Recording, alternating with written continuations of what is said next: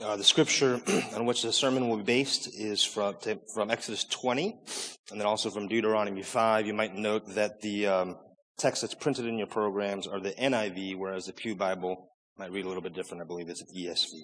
Uh, but listen to God's word. and God spoke all these words I am the Lord your God, who brought you out of Egypt, out of the land of slavery. Remember the Sabbath day by keeping it holy. Six days you shall labor and do all your work, but the seventh day is a Sabbath to the Lord your God. On it you shall not do any work, neither you, nor your son or daughter, nor your male or female servant, nor your animals, nor any foreigner residing in your towns. For in six days the Lord made the heavens and the earth, the sea and all that is in them, but he rested on the seventh day. Therefore the Lord blessed the Sabbath day and made it holy. Deuteronomy 5. Observe the Sabbath day by keeping it holy as the Lord your God has commanded you. Six days you shall labor and do all your work. But the seventh day is a Sabbath to the Lord your God. On it you shall not do any work, neither you, nor your son or daughter, nor your male or female servant, nor your ox, your donkey, or any of your animals, nor any foreigner residing in your towns, so that your male and female servants may rest as you do. Remember that you were slaves in Egypt, and that the Lord your God brought you out of there with a mighty hand and an outstretched arm. Therefore, the Lord your God has commanded you to observe the Sabbath day. Uh, if you were with us last week, you did get to hear my, uh, the, had the pleasure of hearing my younger brother uh, preach. So he's a Presbyterian minister. I'm a Presbyterian minister. My sister actually married a Presbyterian minister. So you can imagine what Thanksgiving's like in our home, or, or maybe you can't, and that's fine too. Uh, but he is my younger brother, so it's been fun kind of being with him as well. And uh, you'll be glad to know that Mark actually saved the best Cho brother for last, so you can thank him later for that. Uh, so in my own walk with God of late, God has been increasingly showing me the importance of ordinary spiritual practices. Now, depending on what tradition maybe you grew up in, or maybe didn't grow up in the church, you're not quite sure what we mean by that. Uh, you may have heard, heard of it referred to as spiritual disciplines, or in the Reformed and Presbyterian uh, tradition, we tend to call it means of grace. But I like this notion of spiritual practices, and here's why. What do you do when you practice something? Uh, so maybe it is a piano concerto, or you're preparing to perform in a ballet, or you're just learning how to hit a curveball. What is it you're doing when you practice something? You're taking a complex task, that otherwise would be impossible if you just tried to directly do that task. And you're breaking it down into small, ordinary, daily, repeated activities. And so you practice again and again and again in ordinary ways, in unseen ways. And as you practice and as your body begins to remember the movements, as your fingers begin to remember the piece, as you begin to internalize and you kind of develop this muscle memory, you train your instincts and reflexes, you find that a task which ought to have been impossible becomes possible over time. Uh, in the Christian life, I think many Christians would say that yes, I've experienced the grace of God. I know what it means to be forgiven by His grace. I've, the gospel has changed my life, and I today would love to live my life as Jesus did. I want to love my enemy. I want to be able to turn the other cheek. I want my life to be marked by self-giving love. And yet many Christians, we somehow think that we can suddenly just start loving our enemies by trying harder. Uh, hitting a curve is really hard. Loving our enemies is nearly impossible. And so why do Christians think that they can just suddenly start to love their enemy without some sort of practice? And so spiritual practice is, in one way, you can think of it this way, that it's a constant and a repeating of small, ordinary tasks that place us before the astounding love of God in Jesus Christ. And as we do these ordinary tasks repeatedly when no one else is looking, it develops a kind of muscle memory of the soul. It kind of trains the reflexes of our heart so that we can respond in the heat of the moment in the manner that Jesus himself might do. Now, there are a lot of practices that we see all throughout the history of the church, uh, and especially in the scriptures. We, of course, see scripture reading, uh, daily prayer, what we're doing now, worship and participation in the sacraments. These are all the kinds of practices that shape our soul and give us that muscle memory. But the practice I want to look at today in particular is the practice of keeping a weekly Sabbath. And the reason that I want to bring it to you this morning was because this has been particularly transformative for me. Now, a quick word before we dive into that. Uh, you need to know that spiritual practices are not by any means a way that you might earn God's love or favor. Uh, what you're doing in these spiritual practices is not trying to get God to love you. In these practices, what you're doing is you're regularly and routinely placing yourself in the path of the stream of the fountain of God's love. And so you're getting wet with that love. You're swimming in it. You're splashing in that love on a regular basis. So we're not earning anything here, but we are intentionally and with a bit of effort placing ourselves before this love that has transformed so many of our lives and continues to do so uh, as well. So today I want to look at these two Sabbath commands, Exodus 20 and Deuteronomy 5. And I want us to begin to see the keeping of a Sabbath as three things. So first, it's practicing delight. Secondly, it's practicing resistance. And then thirdly, it's practicing trust. And we'll get each of those in turn. But first, let's look at practicing delight. And here we're looking at Exodus chapter 20. And if you look at Exodus 20, it says, God commands Israel to keep a Sabbath. And it says in 11, why?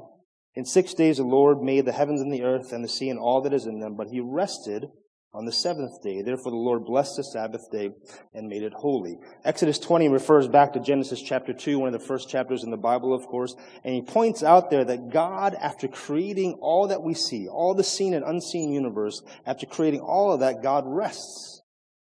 And we read that and we say, well, why would the God of the universe, the God who spins universes into existence by the mere breath of his mouth, why would a God like that need to rest? It certainly can't be because he's tired or fatigued. And Genesis chapter 2 portrays God as resting as a deliberate expression of his satisfaction. And he takes an entire day just to delight in what he has just created. It's practicing that delight. So G.K. Chesterton, who was a journalist and a philosopher, uh, he once wrote this. He said, The sun rises regularly maybe because it never gets tired of rising. Its routine might not be due to a lifelessness, but to a rush of life. We see this in children. A child kicks his legs rhythmically through excess, not through absence of life. Because children have abounding vitality, because they are in spirit fierce and free, therefore they want things repeated and unchanged. They always say, do it again, and the grown up does it again until he is nearly dead. For grown up people are not strong enough to exult in monotony. And here's where he gets to the point. But perhaps God is. Is it possible that God says every morning, do it again to the sun? And every evening, do it again to the moon? It may not be automatic necessity that makes all the daisies alike. It may be that God makes, makes every daisy separately, but he has never gotten tired of making them. The repetition in nature may not be mere recurrence. It may be a theatrical encore. I've never come across a passage that more beautifully captures the wonder and the delight of God in the world around us. When you think about God, is the God that you instinctively envision a God of joy and delight and laughter and happiness? In Genesis chapter 2, God dedicates an entire day simply to smile upon the work that he has just made. And what's astonishing then is that this invitation to keep a Sabbath is actually an invitation not just to observe some sort of a rule or command.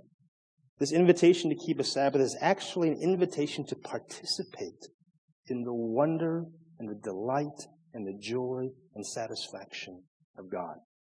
Did you ever notice, if you think back to that Genesis 1 and 2 story, when God creates all things, He creates the land and the, well, He creates the light in the day, and He creates the land and the sea and the moon, and He creates all that He creates. Uh, and by the time we get to day six, God creates the pinnacle of His entire creation, the human race. And if you remember, it's a human race alone in that account where God gives that race a job. He says, be fruitful, multiply, uh, take care, tend, and protect this garden. He gives all of this work to Adam and Eve in that garden. And then you know what happens? God creates Adam and Eve on day six. He's given all of this charge, this responsibility, the dignity of being brought into the very work of God. And he goes to sleep that night, ready to work as God has given him the work to do. And he wakes up the next morning, and it's the Sabbath. And he can do none of what God has just asked him to do.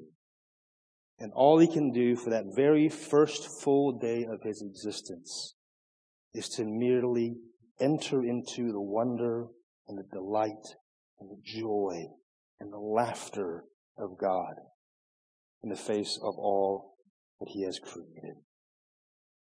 And so the first thing that I want you to understand is when I talk about this practicing a Sabbath, practicing Sabbath rest, the first thing that I think the Bible is inviting you into is to practice this kind of delight, this sort of wonder, this joy in your life. Because remember, how do practices work?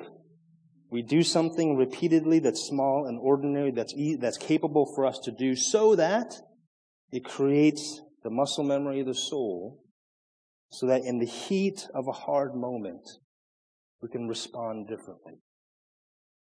When God invites us to practice a Sabbath rest, He's saying, practice delight once a week so that when your life gets filled with trials and hardship and sorrow and disorientation, so that when that happens, you'll have the muscle memory of the soul to, with the Apostle Paul, say, In all things I rejoice.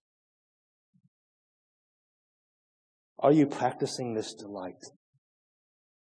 And if you're not, should it surprise you when you seem to lack the joy and the peace and the contentment when the circumstances of life begin to change? Uh, we don't have to keep a Sabbath. We get to. And we get to be invited into the delight of God through that. So that's the first point. Secondly, though, practicing a Sabbath is also practicing resistance. So let's move now to Deuteronomy chapter 5. Uh, some of you may know this, but the Ten Commandments are found two times in the Bible. The first time, Exodus chapter 20, uh, was given to Israel immediately after they crossed the Red Sea. God has just liberated them from the bonds of Egypt. They've crossed the Red Sea. They come to Mount Sinai, and for the very first time, Moses comes down with the tablets and gives Israel the law. That was Exodus chapter 20. From there, they spent 40 years wandering in the wilderness. Uh, they've forgotten the faithfulness of God. They've complained and they've grumbled. And now they finally come to the cusp of this promised land that God was about to enter them into. Moses has grown old and he knows he's not going to enter the promised land. And so Deuteronomy chapter 5, we see the second giving of that same law, which was essentially a reminder to all these youngins who didn't see God liberate them from Egypt and say, don't forget, as you're about to enter into this land, this is the law that God has given to us. And this is Deuteronomy chapter 5. And here what you'll notice, if you compare Exodus 20 and Deuteronomy 5, the main difference that you maybe noticed as I was reading it earlier was what? The main difference here is the reason why God wants you to keep a Sabbath. The first one was in verse 11, because God himself rested on the seventh day. In Deuteronomy 5, the reason is very different. Look at verse 15. Why do we keep a Sabbath? Because you were slaves in Egypt. And the Lord your God brought, uh, brought you out of there with a mighty hand and an outstretched arm. Therefore, the Lord your God has commanded you to observe a Sabbath. And what we're seeing here is that keeping a Sabbath is not just an act of delight, it's an act of resistance. It's a protest. He says, remember Back when you were slaves in Egypt, when you were slaves to the Pharaoh of Egypt, you could not rest.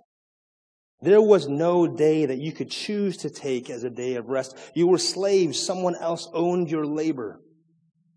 But now you're free, and as an act of resistance, as an act of protest, as an act declaring and asserting your own freedom, he says, don't forget, keep a Sabbath because you cannot be reduced to your production. What's fascinating to me is that God tells them to keep the Sabbath not because they're about to be enslaved again. God tells Israel to keep the Sabbath precisely when they were about to be the most free that they've ever been in their entire existence. For the first time, they're about to be their own sovereign nation. For the first time, they're about to have their own land. For the first time, they have complete and utter freedom to order their lives however they would wish. And God says, precisely because of that freedom, you must remember the Sabbath. You must remember that once you were slaves and you had no choice in the matter. Precisely because of that freedom, you must observe this Sabbath. Why? Because you are just as easily enslaved by your own desires as you are by the Pharaoh of Egypt. There is, as it were, a little Pharaoh in each one of our own hearts, demanding that we produce a quota of bricks to justify our existence, to prove that we're worthwhile to demonstrate to ourselves that we are, in fact, lovable.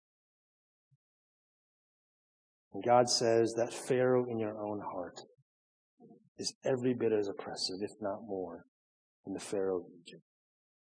In the face of that freedom, you must be able to insist to yourself, my value, my worth cannot be reduced to my production. You must assert your freedom even to yourself. But keeping a Sabbath, when you look at Deuteronomy chapter 5, is not just personal spirituality. It might sound like that that's what we're talking about. But if you look in uh, Deuteronomy 5, verse 14, you also see it up in Exodus chapter 20, uh, verse 10 and following. Uh, keeping a Sabbath was not about getting rest for oneself. Keeping a Sabbath was also about providing rest for all others. It wasn't an act of personal leisure. Keeping a Sabbath was actually an act of social justice. It was a refusal to instrumentalize the people in your life, whether your son or daughter or male or female servant, or animals or any foreign uh, foreigner residing in your towns. That all the people around you is a refusal to reduce anyone, them or yourself, to what you produce or what you have to offer. And so it was on the Sabbath that rich and poor, adult and child, male and free, slave and uh, male and female, slave and free, citizen, immigrant, all stood equal, equal in value and dignity and worth, because on the Sabbath everyone stood as sinners in need of the grace of God. And so to practice Sabbath is to practice this resistance, is to insist upon a particular freedom from yourself and a freedom for others. So very quickly, I want to give you some practical tips as to how you might start doing this. so here are just a couple. The first thing, this has been key for me, practically, how do you start uh, observing a Sabbath? Uh, the first thing is put it in your calendar. For a pastor, Sundays oftentimes are not my Sabbaths, and so I, uh, I've taken Friday afternoons off as my Sabbath. But put it in your calendar, actually have it as a calendar item, block it off. Maybe it's just three hours or four hours to start with. Maybe uh, eventually I think we all should be working towards a 24 hour period. But put it in your calendar and then once it's in your calendar, guard it, preserve it, protect it, hold the line, block it, everything else out. If you're like me, if it's not in your calendar or it's not in your inbox, it doesn't exist anywhere in the universe. So get it in your calendar. Secondly, uh, I've already mentioned this, be realistic.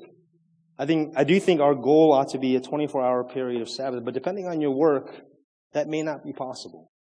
It may just not be realistic. And I don't know what your work situation is, or I don't know how much control you may have, may or may not have over your schedules, or what the demands of your, uh, the, the nature of your work is. Uh, but my hunch is that every single one of us could take three or four hours a week where we're not available. Again, I don't know that for sure, and it's easy for you to say, don't pastors, don't you have six days of Sabbath and then you only work on Sundays? Isn't that your life? So, somebody once said, the thing about pastors is that they're invisible for six days and incomprehensible on the seventh. So, so it's easy for pastors to say, but I would imagine three to four hours seems like something that you can maybe get started with. But be realistic and figure out what it's going to look like in your life. A third practical tip, and I know this might cause an uprising, but I'm going to say it anyways shut down the technology. Uh, did you know that airplane mode works on your phone even when you're not on an airplane? But I think if part of the Sabbath is cultivating an attentiveness to God and cultivating this delight, cultivating this freedom, I just don't know how we're able to do that in a kind of distracted environment. Okay, so shut down the tech. Fourth, I just mentioned it, practice delight. And what I mean by that is don't be too serious on the day of your Sabbath. Uh, if Sabbath is entering into delight of God, you need to ask yourself, where do I experience this delight in my life? A Sabbath should be a day that's not dour and strict and somber. It should be a day of laughter and rejoicing and delight. What is that for you? And then lastly, just a practical tip, make sure your Sabbath is to the Lord your God. Uh, that you could go to the gym, you could take a nap, you could go for a hike, you could do many number of things, but make sure that whatever it is that you're doing, that entire time is oriented to the God who delights to give you rest, who delights for you to enter into his rest as a child of God, uh, forgiven in Christ. So those are just some practical tips. Uh, let's look, move on to the third and final point. so we've looked at practice as, uh, or Sabbath is practicing delight. Sabbath is practicing resistance. Third and finally, Sabbath is finally and ultimately about practicing trust. So let me ask you this question. If you were to stop all of your work, if you were to stop all of your anxious doings for one day, if you were to lay down all of your frantic achievements, what would happen? Not much. When I first started to practice the Sabbath as a pastor, it was embarrassing to me how few people even noticed that we have this overdrawn sense of our critical importance. So the earth is not going to slip off its axis. The sky will not fall down and the world will keep on turning. And like I said, you'll be embarrassed to discover how few people actually realize that you're unavailable. Why? Because in the end, practicing Sabbath is practicing trust that there is a God that He is always at work and you are not Him. And in many ways, practicing the Sabbath is actually just getting out of God's way just for one day. So I've got, you know, four younger kids, a little bit older now. But the thing about having four kids that on a Saturday, anytime you want to try to get anything done around the house, you always have four eager helpers. And usually it's great because it's Saturday and you're like, you know what, it's more about doing these things together anyway. So you, you appreciate the time to be able to work things, to work on something together, teach a kid how to do X, Y, or Z. But after a while, you get to a point where you say, you know what? You've been so helpful. But you seem a little tired. Maybe you should go rest and daddy will just finish the work. When you take a Sabbath, it's your Father in heaven looking at you saying, Abe, you've been so helpful. but you seem a little bit tired. Why don't you go take a break and daddy will finish work? This is why I think the Ten Commandments begins with that sentence, verse Exodus 20 verse 2. I am the Lord your God who brought you out of Egypt, out of the land of slavery. I'm the Lord your God. I brought you out of Egypt. I brought you out of the land of slavery. I am God. I am always at work, and you are not me. So go take a rest and let daddy finish that job. But you see, our problem with practicing the Sabbath is not a practical problem at the end of the day. It's actually a profoundly spiritual problem. Why is it so hard for us to rest? Why is it so hard for us to cease our productivity? Why is it so hard for us at times to be unavailable?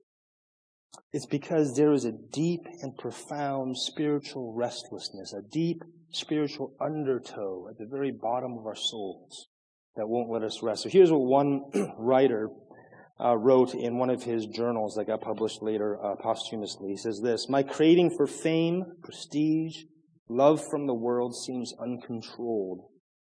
I could weep when I realize how much time I've wasted, how much I'm occupied day in and day out, hour by hour, by my useless, constant shadow boxing with the imaginary rejection and censure in my soul.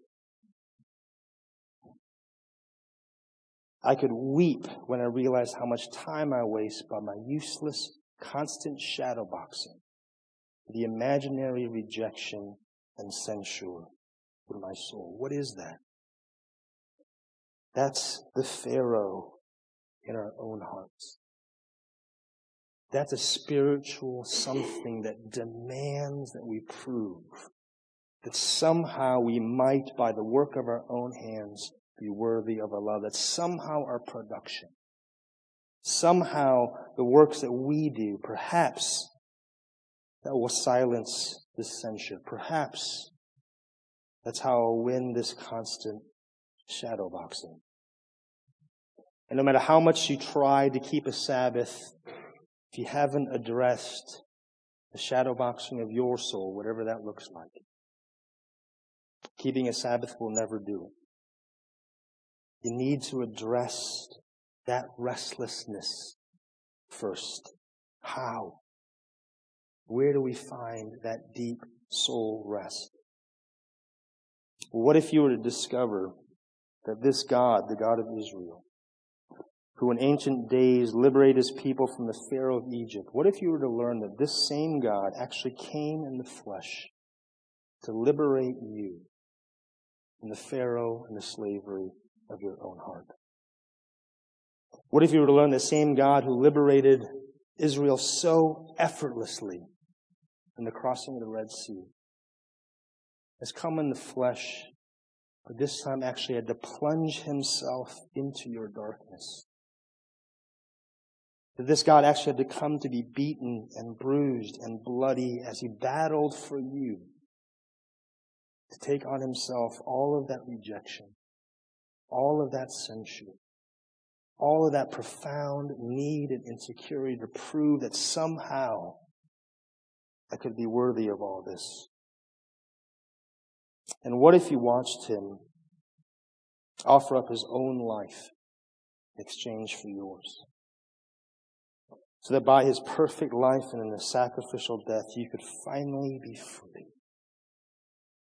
Free of that restlessness, free of that inner condemnation, free of that rejection and fear. What if on the cross, Jesus Christ wasn't just shadow boxing with the shadows in our souls, but what if he was actually crushing their sin, their guilt, their shame, and ultimately death itself? What if the gospel is true? What if that's what he was battling?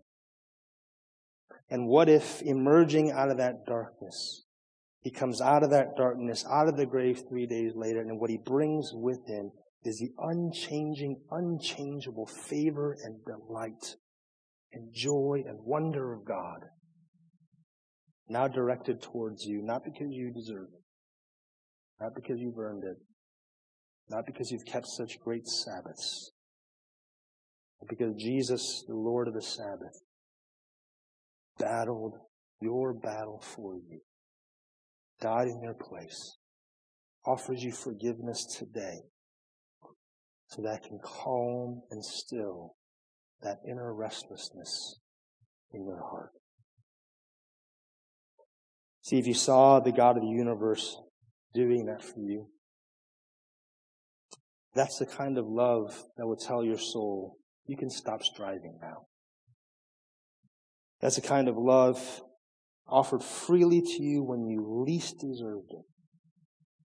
That will give you a rest that nothing could ever shake or take away. You'd be drawn to that love. You'd be drawn into a delight. You'd be drawn into a freedom. You'd be drawn into a trust for God who paid this price for you. So friends, let's practice Sabbath.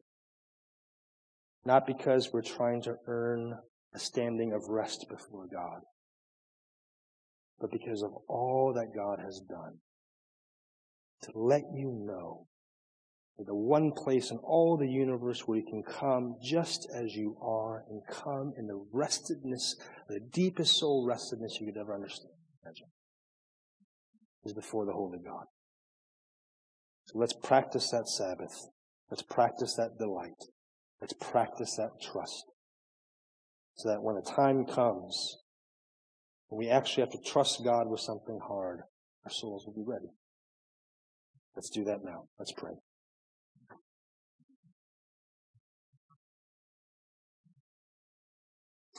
You're the Lord of the Sabbath, and you gave it to us as a gift. On the one hand, at the most basic level, you gave that Sabbath to us so that because that's what we need, our bodies. Even more than that, you're the Lord of the Sabbath.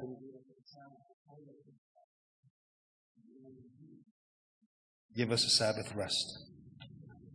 So, Lord, we pray today as we consider the Sabbath, as we approach this table, help us to know that as we delight in this family meal with the God of the universe, that here at this table is where we sit and rest and we feast with the King who laid down his life so that we might approach you freely, fully, and without fear.